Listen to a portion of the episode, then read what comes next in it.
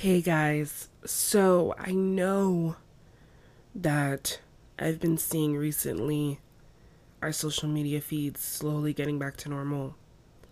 Not as much people are protesting or educating or being there as they were um, the week prior.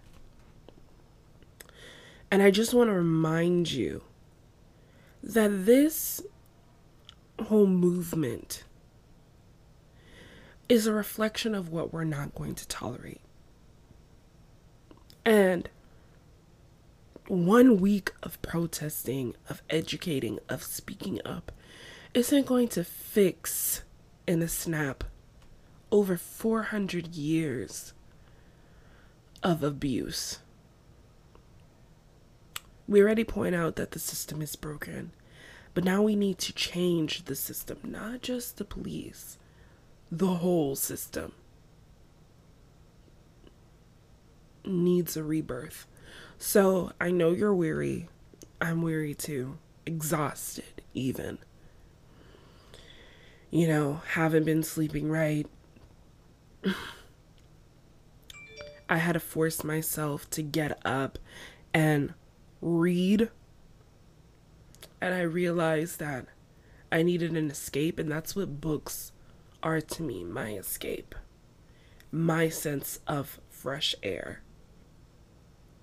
And I want to give you that sense of fresh air through these entry titled episodes. So every entry, we're not going to talk about what's going on out there. This is the cool down spot, a fresh of breath air, something to keep you going. Because, like my friend said, you can't pour from an empty cup. You cannot give unto others what you cannot give yourself. So, let's cool down today to fight tomorrow. Take care of yourselves, guys. And welcome to the cool down spot.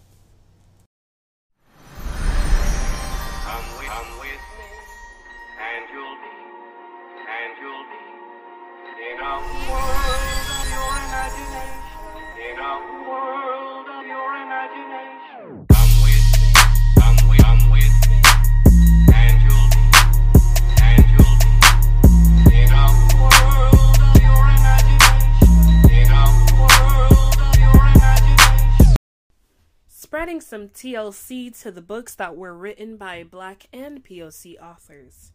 Creating a space that is for us, by us. This is the audiobook club that you don't want to miss. So, grab your tea, cop a seat, and join the conversation on the Concrete Diaries with me, Carlisa Simone.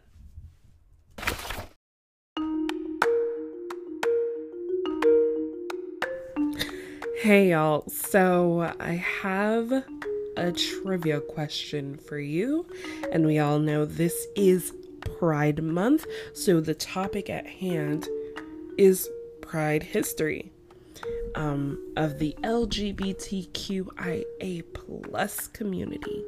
So for today's question, it is actually a two-parter because I don't want to make it too too too too easy. So the first part is Who was the first transgender woman to win an Emmy as an executive producer for Blank Blank Presents The T Word, a documentary? It aired on MTV. That's an, a hint that it aired on MTV. Um, again, for the first part, who was the first transgender woman to win an Emmy as an executive producer for Blank Blank Presents The T Word, a documentary. Here comes the hint. It aired on MTV. And here's the second part of the question is what year was this person awarded? What year?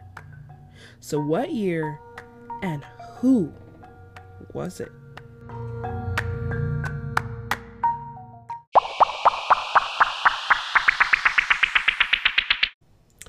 So, coming up in July, I wanted to open up the platform for everybody again.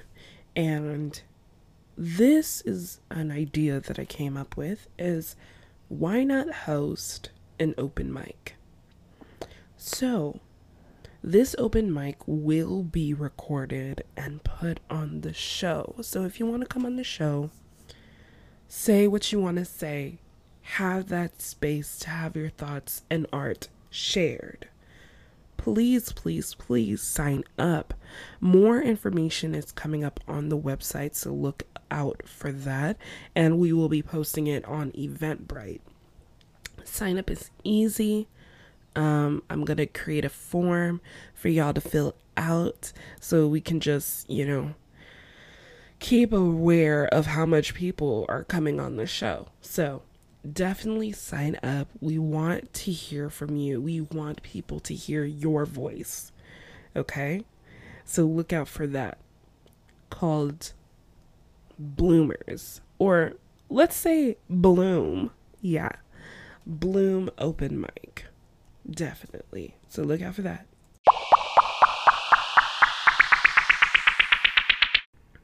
Okay, y'all already know what time it is. It is for the worms segment. So for this week's pick, we got this is kind of an epic love story by Kacen Callender. Um, disregard any former name they go or went by. Um, their new name is Kacen Callender. Pronouns they, them, or sometimes he, him. Please respect that. Thank you. So, Kacen Callender was born and raised in St. Thomas of the U.S. Virgin Islands. Whoop, whoop, whoop. Love a Caribbean person. Kacen Callender is the award winning author of the middle grade novels Hurricane Child and King and The Dragonflies. The young adult novels, this is kind of an epic love story, which we're reviewing today, and Felix Ever After, and the adult novel Queen of the Conquered, which is definitely on or in my library to read next. Kacen was previously an associate editor of Little Brown Books for Young Readers, an imprint of Hachette Book Group, where they acquired and edited novels including Tyler Johnson Was Here by Jay Coles, which is also in our library, the New York Times bestseller Internment by Samira Ahmed, and the Stonewall Honor Award winning novel Ivy Aberdeen's Letter to the World by Ashley Herring Blake. So that is Kacen Callender. I just want to repeat their books. So, middle grade level is Hurricane Child and King and the Dragonflies. Young adult level is this kind of an epic love story and Felix Ever After. And the adult level is Queen of the Conquered. I love how they literally gave you a book no matter which level you're at so anybody can read their books. Definitely, definitely support. Like I said, Queen of the Conquered is in my library, so I definitely want to read that book next. Um, yeah, let's move on. This is kind of an epic love story by Kacen Callender. It's a fresh, charming rom com, perfect for fans of Simon versus the Homo sapiens agenda, and Boy Meets Boy about Nathan Bird, who has sworn off happy endings but is sorely tested when his former best friend, Ollie, moves back to town. Nathan Bird doesn't believe in happy endings. Although he's the ultimate film buff and an inspiring screenwriter, Nate's seen the demise of too many relationships to believe that happy endings exist in real life. Playing it safe to avoid a broken heart has been his MO ever since his father died and left his mom to unravel. But this strategy is not without fault. His best friend turned girlfriend turned best friend again, Florence, is set on making sure Nate finds someone else.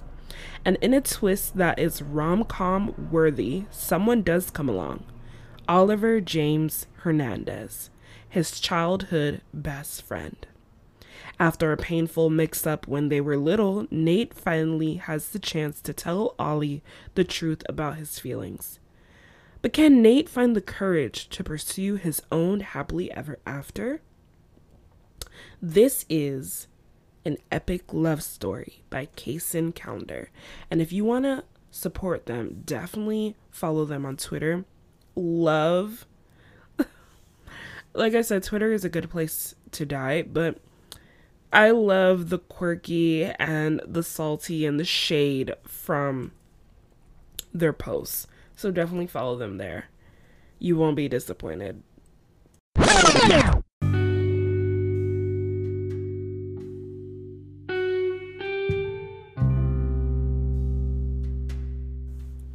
This is dedicated for Q POCs everywhere. Chapter 1 Riding a bike in the rain with a broken arm is never a good idea. But I'm the kind of guy who likes to make life more difficult. So that's exactly what I do. The rain makes the rubbery brown handles slippery, and it's hard to hold on one handed. So I end up slowly weaving down the road, wheels jerking back and forth, stopping whenever a car splashes by. The coffee shop on the corner is one of the many anti Starbucks bistro spots that cropped up around Seattle. The inside is a standard hipster cafe, random Victorian objects hanging on wood paneled walls, vegan, gluten free cookies on display, Polaroids hung up around the blackboard menu, probably taken with the old school camera at the register. Some guy is inspecting the camera now, turning it over and over in his hands, and staring at the lens like he wants everyone to know that he's super into photography, which I sort of want to judge him for. But I realize judging him is kind of mean and unnecessary. So I stand next to him at the register and pretend I'm not embarrassed to be a 16 year old guy ordering a hot cocoa. The barista is a cute girl with pale skin and short black hair. She keeps glancing at me and looking away with red cheeks. I should do something. Ask her out, tell her she looks nice. Wait, is that catcalling? Even if it's inside a hipster cafe and not on the street? Fucking shit. I'm a catcalling bastard. She probably doesn't even want to talk to me just wants to make a goddamn hot cocoa, and here I come strolling in and thinking I'm the shit just because a girl smiles at me. Nate, she calls, thumping the hot cocoa on the counter. I stumble up to the counter, mutter thanks as I reach for the container, but I'm still not used to my arm being in a cast, so I knock the hot cocoa chocolate over. It falls, rolls across the counter, and tumbles to the ground. Delicious cocoa and still melting marshmallows burst on the floor. Everyone turns to look at me. Conver- conversations stop. The cute barista raises an eyebrow. Please kill me now. The barista, her name tag says Kim, gives me a pity smile. I'll make you another one, she says with a shrug. I force a laugh, but it sounds more like a cough. Uh, that's really nice, thanks. Conversations start up again, people glancing over. I try to act cool, bend over with a handful of those thin, square napkins to clean up the mess. But the napkins get soggy and start to fall apart instantly. Someone else bends over with more of them bunched up in his hand. It's the guy who was fiddling with the camera, which makes me feel like an asshole for judging him. when he's clearly a nice person. He's got brown hair tumbling into his face, brown eyes that shine with the kindness of a thousand nuns, the kind of dimples that'll make even a cold hearted soul want to pinch his cheeks. I would know, because that's kind of what I want to do. He smiles at me as he sops up the mess. Thanks, I tell him. He shakes his head, looks away, still smiling. Not a big deal. I keep glancing up at him. I can't place it, but he's really familiar. I feel like I've seen him in a TV commercial, or a movie, or on a poster for ridiculously adorable guys, or he gets up and tosses his napkins in the trash. I thank him again, but he ignores me as he walks out. The bell on the door ringing as it shuts behind him. I pick up my second hot chocolate, staring after him. It's only when I'm unlocking my rusted blue bike outside, fumbling with the combination, that it hits me. I know exactly who he is Oliver James Hernandez. Holy fucking shit. The rain is more like a mist. It slicks the leaves and green covering the bark of trees and shines on the granite road so that it looks like black glass. When I finally get to Florence's, I'm soaked. Flo opens the door, takes one look at me, and bursts out laughing. What happened to you? Why are you so wet? I stare at her blankly. It's raining. She glances past me. Eh, it's more like mist. I abandon the bicycle on her doorstep and step inside. Kicking off my sneakers, holding out the hot cocoa for her, hoping to God her dad isn't here, because Florence's dad has never liked me very much. Toby Maguire, her black Dachshund, wiggles over and licks my foot before he starts humping it. Really? That's all the foreplay I get? Toby! Florence picks him up. I swear to God, Toby, I'm gonna cut off your balls. I wince. Don't cut off his balls. Florence grins at me, sympathy pains. It's not funny. It's a little funny. No, no, it really isn't. She carries Toby up the stairs, cradling him like a baby, chugging the hot chocolate like it's iced tea. The TV is off and I don't hear any voices from the living room, so I can safely say that Florence and I are alone in the house. The thought makes me think things I probably shouldn't. Not anymore, anyway. We get into her room, which smells like baby powder, and she closes the door behind me, hopping and bouncing onto her flowery bed. Ethel, her evil cat from hell, is curled up on one of the lacy pillows, blinking at me slowly. There's clumps of dirty clothes around the floor, and Flo's desk has this year's new textbook stacked up and a worn copy of Neil Gaiman comic open like a tent. Her laptop, screen dusty and smeared, streams the Bon Iver Pandora station. I almost tell her about the cafe about seeing who was either Oliver James for the first time in five years or his equally attractive doppelganger. But I don't even know where to start. How do I begin to explain Oliver James Hernandez? Flo doesn't notice my silent struggle, but I can't blame her because I'm pretty good at hiding inner turmoil when I want to. She pats the side of the bed with a come hither look on her face, ink pen between her fingers. I sit down and hold my arm out, and she begins to draw. The design on my cast is made up of characters from my favorite films. Buttercup and Westley gazes into each other's eyes. Olive Hoover with her arms spread wide. Joel Barish lying down beside Clementine Kruczynski, Juno and Paulie singing to each other on the front steps.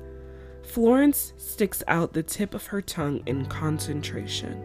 I have to look away, or I'll end up remembering the days when her dad wasn't home and I would come over and that tongue would be soft and wet against mine. And we'll make Toby Maguire proud with our best dry humping techniques. Legs and hands and mouths all tangled together in a pile of horniness. And then, before we could hit the place of no return, I always stopped. Said that we should wait. Florence joked in the most serious kind of way that I was the only guy she knew that would ever willingly not have sex. Florence is black and Taiwanese and has brown skin, almost as dark as mine. With twists, she dyed a dark purple. They're tied into a bun on top of her head, some twists falling down around her ears and into her face, which she swipes away impatiently. She isn't wearing a bra, only has a thin white t shirt, so I can pretty much see an outline of what's beneath if I look. But I try not to. I really do. Lydia's being an ass, Florence says. She glances at me over the rim of her glasses, and I look up at her with an expression of innocence, as if I wasn't trying to stare at her breast like the creeper I am. It's like she's purposely picking fights with me now. Oh? I'm not really sure if this is the sort of thing Flo and I should be talking about. She glances up from my cast like she's read my mind. You know, it's okay if you don't want to talk about her. I mean, I get it. I don't want to talk about Lydia, but Flo's also my friend, and friends talk to friends about their love's life. Right? No, uh, it's okay. Do you want to break up with her? No.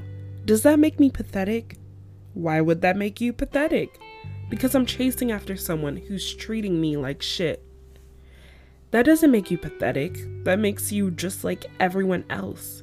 Human. She sighs and leans in closer to my arm, her shirt gaping open so that I can actually can see what's going on beneath. Christ. I close my eyes. I don't know, she says. Maybe she isn't really being an ass. Maybe I'm overreacting. I mean, she's stressing out because of her parents and everything. She's getting all this pressure to get into RISD. I should just be supportive. She's always supportive of me when I'm going through shit. I feel a pinch of jealousy that I try to ignore. It isn't fair to Florence. Thinking these things, feeling this way, a few months back we agreed we weren't good together as a couple. I was getting too codependent, too clingy and self conscious. Flo was pushing me away, started hanging out with Lydia more until one night she came over saying that they'd made out, crying because she felt like shit about it, telling me she didn't want us to date anymore. You're right, I told her. I think we should just go back to being friends too. I knew it was a lie then. I know it's a lie now. Florence scratches away at my cast with her pen and falls into silence. That lets me know that she's in the zone. I try to hold extra still. Jose Gonzalez streams from her laptop.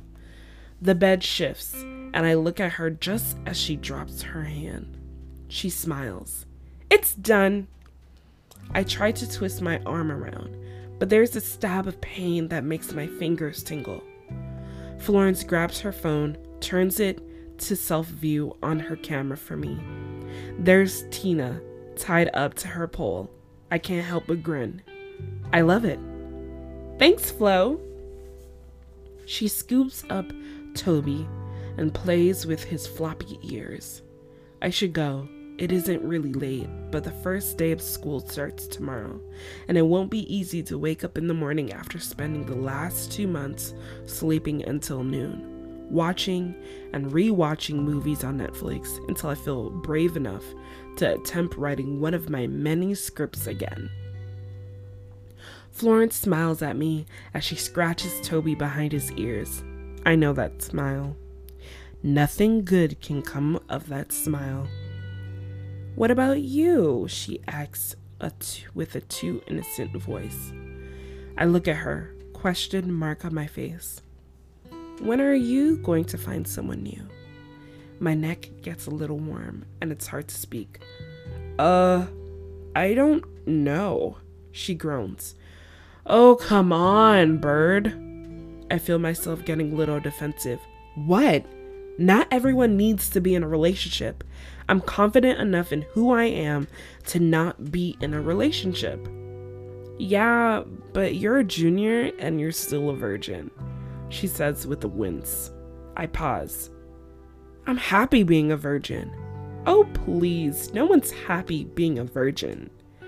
I mean, some people are happy being a virgin, right, but are you really one of them? I hesitate. That's what I thought. She scratches Toby's ears. We can always get back together again, she says, not looking at me. I wouldn't mind defiling you. I laugh. You make it sound so dirty. She keeps her small smile. It makes me wonder. Wonder if she's making, maybe she's thinking things about me. Same things that I've been thinking about her. I can't help it. I automatically start to feel all tingly and warm. I have to remind myself Florence broke up with me for a reason. I know she doesn't feel that way about me anymore because she told me in those exact words. I'm sorry, Nate. I just don't feel that way about you anymore. I'm lucky we could stay friends. I don't want to ruin that by obsessing over her. I just have to accept our unhappy ending.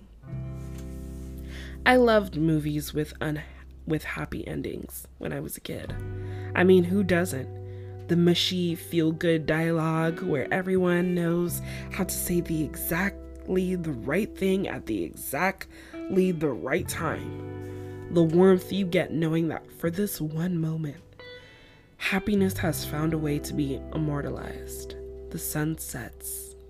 Everyone loves a happy ending with a good sunset. But I eventually figured it out. Happy endings aren't real. American Beauty, The Departed, Melancholia, Memento, they've got it right.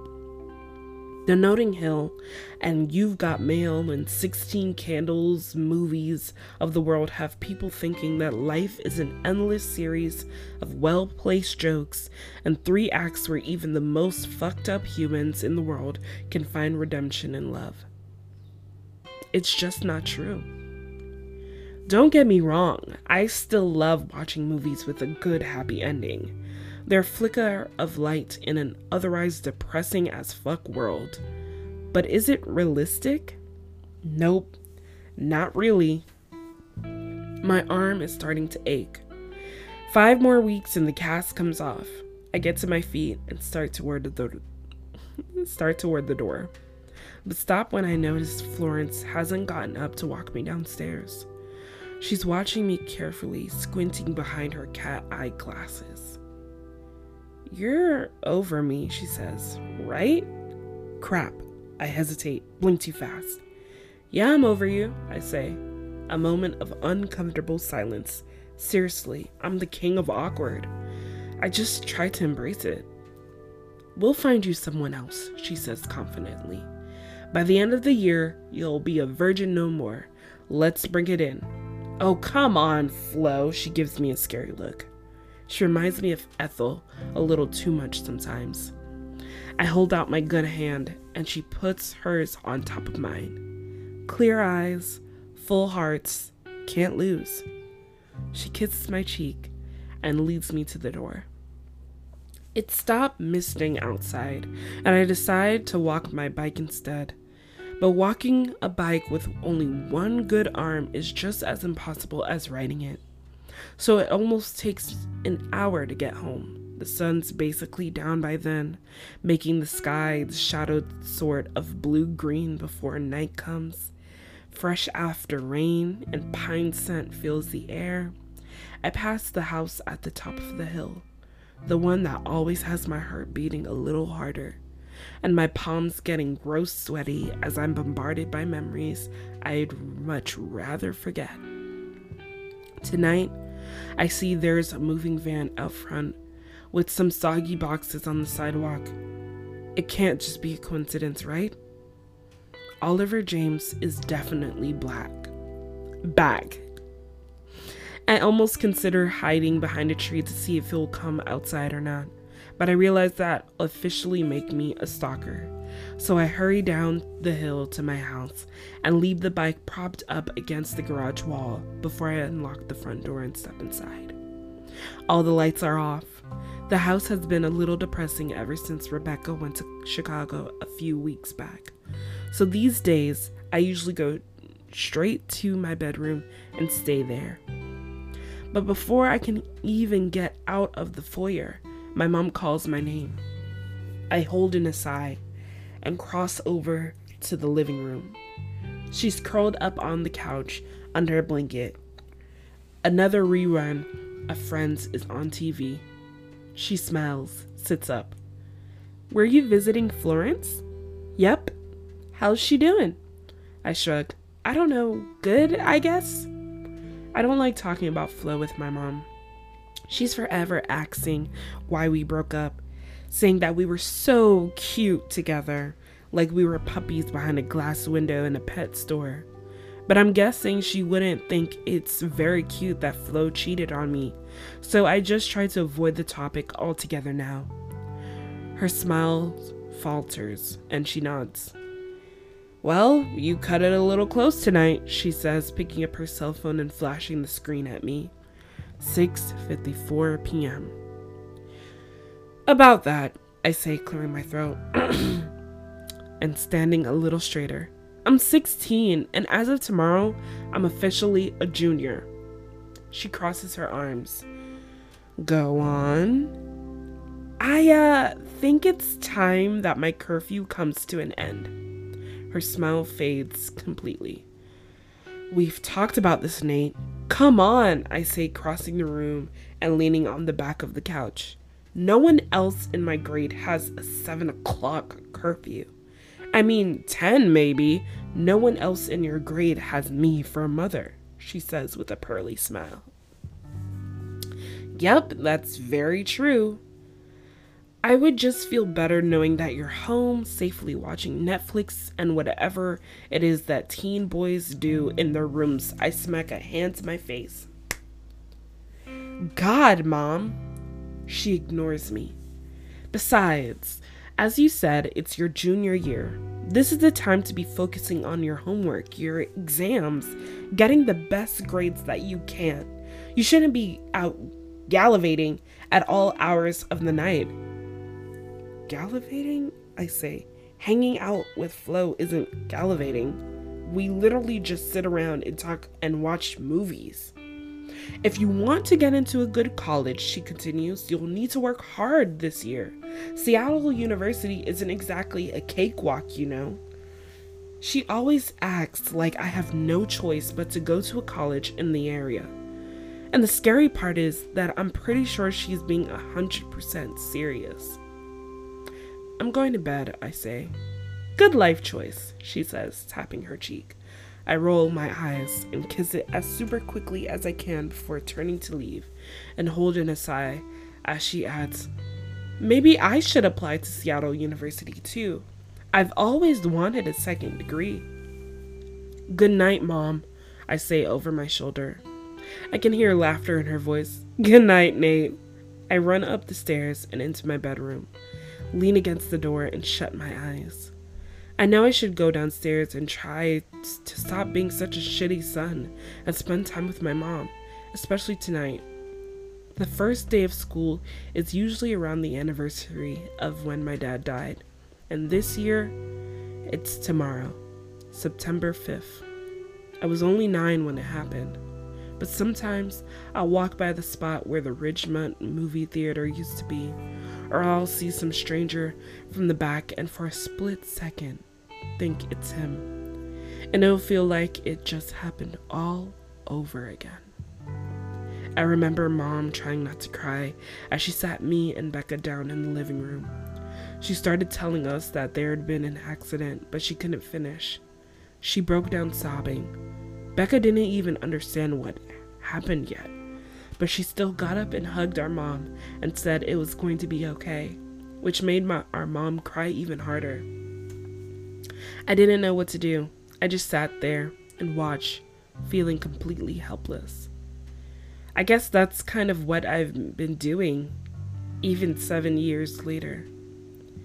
It's been hard for me growing up without my dad, mostly because I wonder how I might be different now if I had him around. Would he have made me a better person somehow? Maybe I wouldn't have been so clingy with Florence. Maybe we'd still be together, and my dad would have to give me some embarrassing talk about being safe. It's not the not knowing that I've missed out on that hurts almost as much as the pain of losing him does. But it must be even worse for my mom. I can't imagine what it's like losing the love of your life.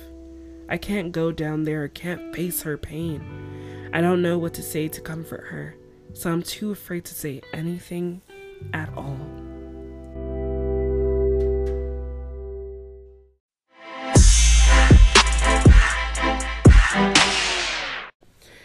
Yeah, so the first chapter is usually the longest chapter in the book so much to be introduced, so much to go through. So if you if you see that sometimes I'm reading it feels like forever, just know it's just the first chapter. Every chapter um afterwards besides that one is usually shorter. Like I kid you not.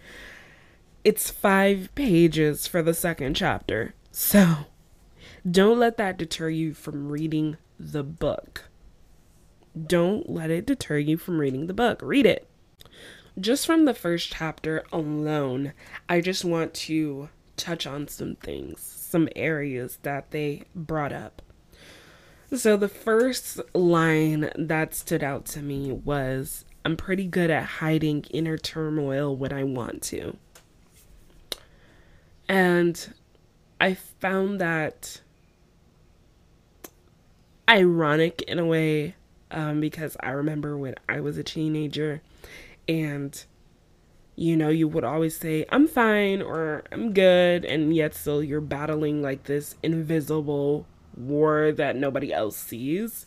So that's one thing that I took into heart and a lot of black and brown kids um, go through that really where it's like so much is being thrown at them.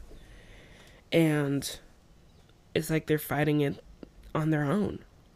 And i just want to remind anyone that's going through anything especially during this time that you're not alone that you can talk to people that you can sit down with someone and don't have to hold that in so much you know?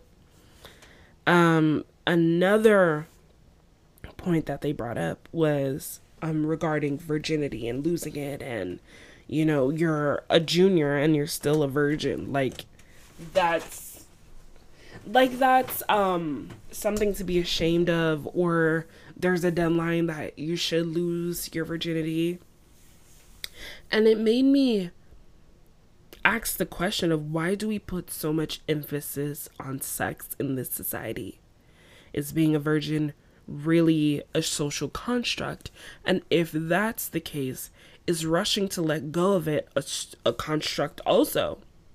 Why don't we allow people to make their own decisions to know if they're ready? How many people regret giving it to the person that they did? Did even you wish you had let go of it sooner or later?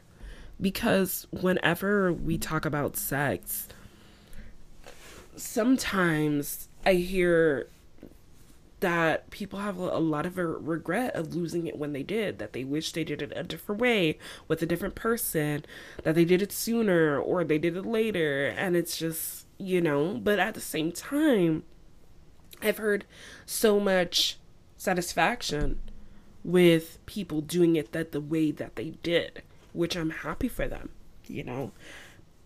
I'm a virgin and I'm 20, you know. And even I sometimes feel like I'm way behind the game, but at the same time, I want to have control over my life and I don't want to be pressured or rushed into doing it or feeling like I have to because everybody else is doing it. You know, you will see throughout this book like virginity and sex is a constant theme that keeps being brought up from different angles, which I like. Um, because I feel like we don't talk about sex enough. We talk about the deed itself, but we don't talk about the emotions that tied ties into it, the ex- expectations, and just everything else surrounding it. We tell kids to be safe if they're gonna do it, but we don't tell them like our own experiences or what we should have done or or just be real with them. It's not about trying to convince kids of not doing it at all because they're gonna do it at some point in their life. Like, you know what I'm saying? They're gonna be curious. They're they're gonna want to know, and you just telling them to be safe. I feel like it's more acceptable, yes, but also be real with them. Of, I don't know, to make it better. You know, make your first time easier. Um, what to actually expect. Don't give them false expectations, that sort of stuff. So I definitely would be interested in doing a roundtable to talk about sex. That's something that I do want to talk about, and I'm gonna delve in that later. Um, whew, moving on. So, another thing that was brought up in the first chapter is the introduction of why Nate doesn't believe in happy endings. And I really thought about it and I was like, you know what? He's not wrong. as sad as it to say, and as much as people think that it's very pessimistic, um, I feel like there's a balance that we get to define our own happily ever afters. We get to define what that looks like for us. It's that like a one shoe fits all type of thing. You know what I'm saying? So it is realistic to say that love isn't like the movies. We don't all find that one person and settle down for the rest of our lives. You know, it's okay to have multiple partners, which is introduced in this book. You know, so many teenagers believe that they're gonna find that high school sweetheart and that's the one person their soulmate that they're gonna settle down for the rest of their lives. And it happens for some but it doesn't happen for all. And that is okay. You're going to have your heart broken time and time again. You know what i'm saying? You're gonna find someone new too. And that's okay.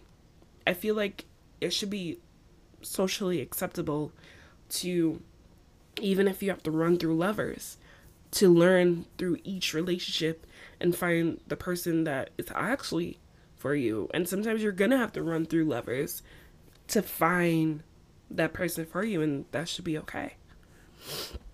So that's just from um the first chapter. Um so I'm just gonna delve into some other things that I got up some questions that I have. My first question was why does Nate or Bird feel so guilty for disappointing Flo when she cheated on him, ended their relationship, and continually has no regard for his feelings?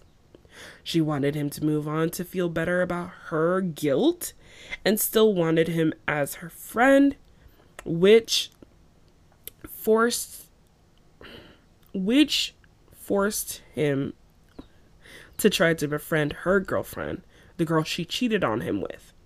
So when he finds someone new, she's angry and jealous. You can't want it all. And I feel like it was great to introduce this type of character because she's a manipulative bitch.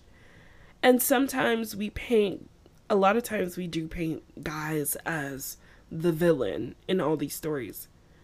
But let's be real, girls have that streak in them too. They're manipulative, they're toxic. And Flo was toxic. to the point that Nate prioritized her feelings above his own. His future above her future above his own, too. Instead of vocalizing that, no, I'm not okay with this, and setting up boundaries. And I mean, it worked out in the end, sure, but come on. I wish there was some part in the movie where, I mean, in the movie, in the book where he vocalized and set up boundaries and was real with her to be like, why are you so upset? And confront her. I mean, he did, but it didn't go as deep as I would like it to go, you know? This book also really unpacks the problems kids can adopt from their parents when their parents don't handle their shit correctly and inhibit their children. So, like, not only Nate um, Nate's mom, and you can tell a little bit um, from chapter one of where she is mentally. And like it said in the summary, she is unraveling. And for Nate to have to be exposed to that doesn't help his development at all. And you see that throughout the book. But also, Oliver's parents. Oliver's parents it was the first time in a book where I really saw from the child's point of view of having bad, toxic, divorced parents. And sometimes divorced parents can healthily co parent, but this was not it. And you can see how much trauma that Oliver goes through it also debunks the idea that all males are hypersexual, especially black males, that all they think about is sex. And as a black male, uh, because Flo also brought it up that she thinks Nate is the only guy that would ever turn down sex. That's a that is a good conversation to be had of why do we over sexualize men? Why do we feel as though that all men think about is sex? And you know what? Sometimes we do see the cases, but that is not, again, not one shoe fits all type of mentality. Just like Reza's sister of Like a Love Story, Nate's sister, Becca, forces Nate to face his problems head on reading him like a book while providing continuous love and support. I always love those pillar figures. And to be honest, it wasn't just Becca who accepted him. This book was great, and we see how it really diverse differs from like a love story, where that society in like a love story was not accepting. This society is friends, family, they don't buy bat an eyelash if you're dating a girl one day and a guy the next. And that is how our society should be. And I love how the book didn't even put them in labels as to say, oh, he's gay, he's bi, he's this. They just love without constraint. And that is what society, society should be.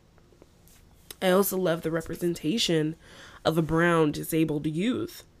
Most times we don't include experiences of people with disabilities, of what they face. And American Sign Language or ASL was presented as this symbol of Nat and Ollie's love. Like it was their own little secret language that only they can understand, which I love. But it was ironic that. Should I say this? Yeah. Or I'm debating if I should say it or not. You know, I'm gonna I'm gonna skip that. I'm gonna skip that bullet and move on to the other one. Um, side note, I love when the author ties the title into the plot, so you will see why it's called um this is kind of an epic love story. Um, I have to say though, back to the sex. I had to say that this is the first book that depicted having sex for the first time as shit. It wasn't unicorns and rainbows tied into an earth shattering fantasy. It was actually awkward and painful, but real. It didn't feed into the hype or provide false expectations like stories and, and porn normally do. I also like how the authors was being real in showing how we humans, again, run through lovers and experience heartbreak this notion of only experiencing one love relationship isn't always true for everyone. There is no fairy godmother. You can't just wish it true. Relationships take work, young or old. Also, including how we handle rejection. Not everyone we love is going to love us back, and we have to be okay with that. We have to get to a place where we're okay with rejection. Um, but I love like if you are a virgin and you're debating on giving away your virginity, I would definitely read this book.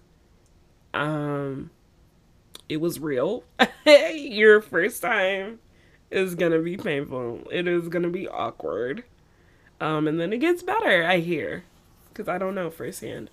Anywho, final thoughts and ratings. Okay, this was a cute story, a nice little rom com, I will say. This was a quick, easy read. It took me literally a day to read. It was 23 chapters, 251 pages. I like the cover especially because, as it said, you know, Flo was drawing on his cast. You can see the cast filled with drawings on the cover. Um, I love, I love that. I found that I like the cute little details. I can see this story for some reason trans transformed into an anime series. I love the representation of black and brown queer youth, and this is a podcast made for amplifying black and brown stories. So, of course, I love that. A love story without constraint and fetishizement. Ooh, that is a big one. I love it when we don't fetishize our partners.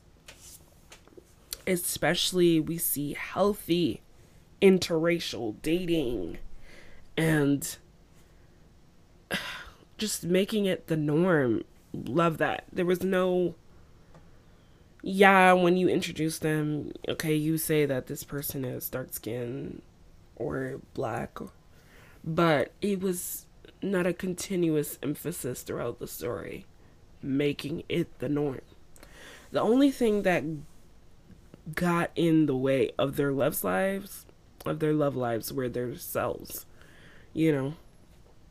So it was no outside forces that wanted to break them apart, which I liked.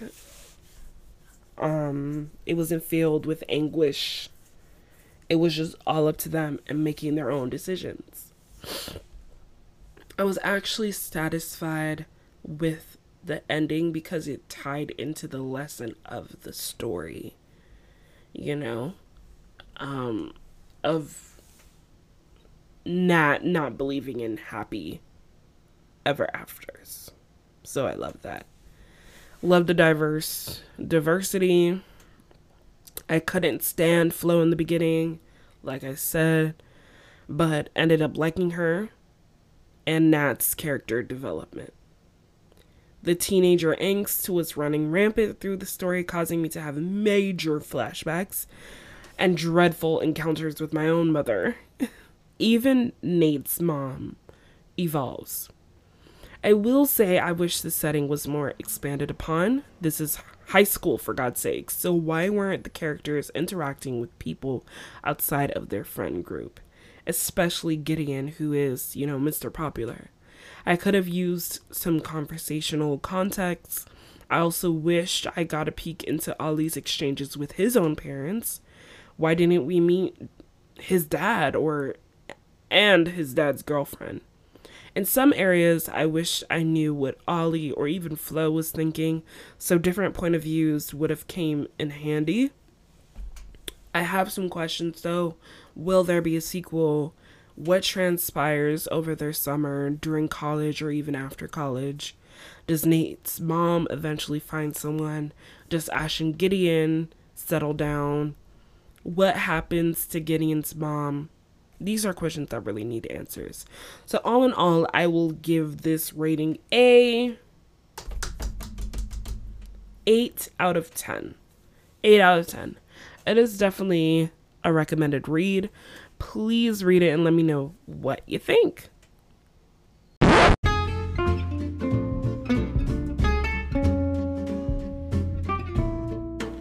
Okay, so at the beginning of the show, I asked you a trivia question, and the question was a two parter.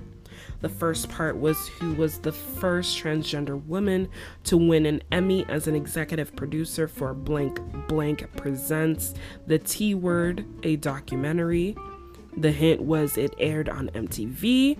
Again, for the first part, who was the first transgender woman to win an Emmy as an executive producer for Blank Blank Presents The T Word, a documentary. Again, the hint, it aired on MTV. And the second part was what year were they awarded? What year were they awarded? So the answer is. Okay. In 2014, Laverne Cox is the first transgender woman to win an Emmy as an executive producer for Laverne Cox Presents The T Word, a documentary. It aired on MTV. The answer again is in 2014. Laverne Cox is the first trans- transgender woman to win an Emmy as an executive producer for Laverne Cox Presents The T Word, a documentary. It aired on MTV.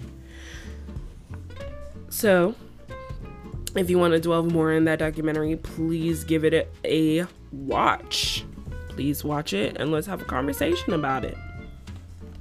Because I keep saying in my post, but I will say it here black transgender women are dying at an extreme rate. At an extreme rate. Okay? The life expectancy is 35. That is quite young for a person. So we need to protect, when we say Black Lives Matter, that includes black transgender women. And I would like to say they don't even need to be passing for them to be protected. We say all black transgender women. Okay? Okay. Glad we're on the same page.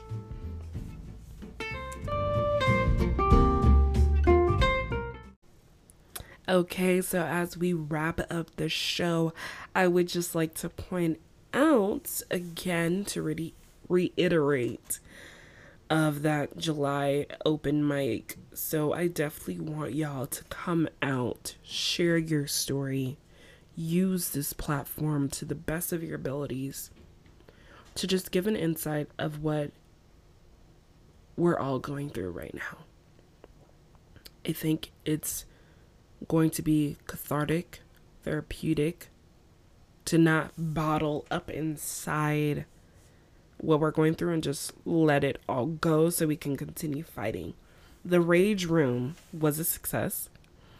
Um, if you haven't given it a listen, please do. We I got I personally got some awesome takeaways from that. The author of Like a Love Story was also eye opening opening for me. So if you want to listen to that interview, please do. We really got deep in the book. So listen to that. It was released on Wednesday. What else? If you want to keep up to date with the show and everything that we're thinking about doing and want to implement, please go on our website at www.theconcretediaries.com. You will see, you know, news and events and all that good stuff over there. And you can even access the show episodes on the website, you know? So if you want to refer people, refer them to the website. And if you want to talk to me or anything, feel free. I have my contact information on the website as well. I just want to let y'all know that this season is coming close to an end. So I want to make sure I have as much contact content for you all to tide over until we meet again in the second season. Um so look out for as much roundtables, as much interviews, listen to them as you can. I just want to thank y'all for so much for supporting the show. Um, I love y'all. Thanks for chatting with me today. I do enjoy our talks. If you liked or didn't like what you heard, I would like to hear from you. So, submit a rating and a review.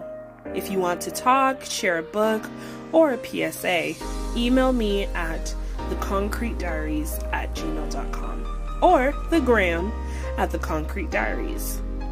Look, I'm proud of you for making it this far, and I know you'll make the distance.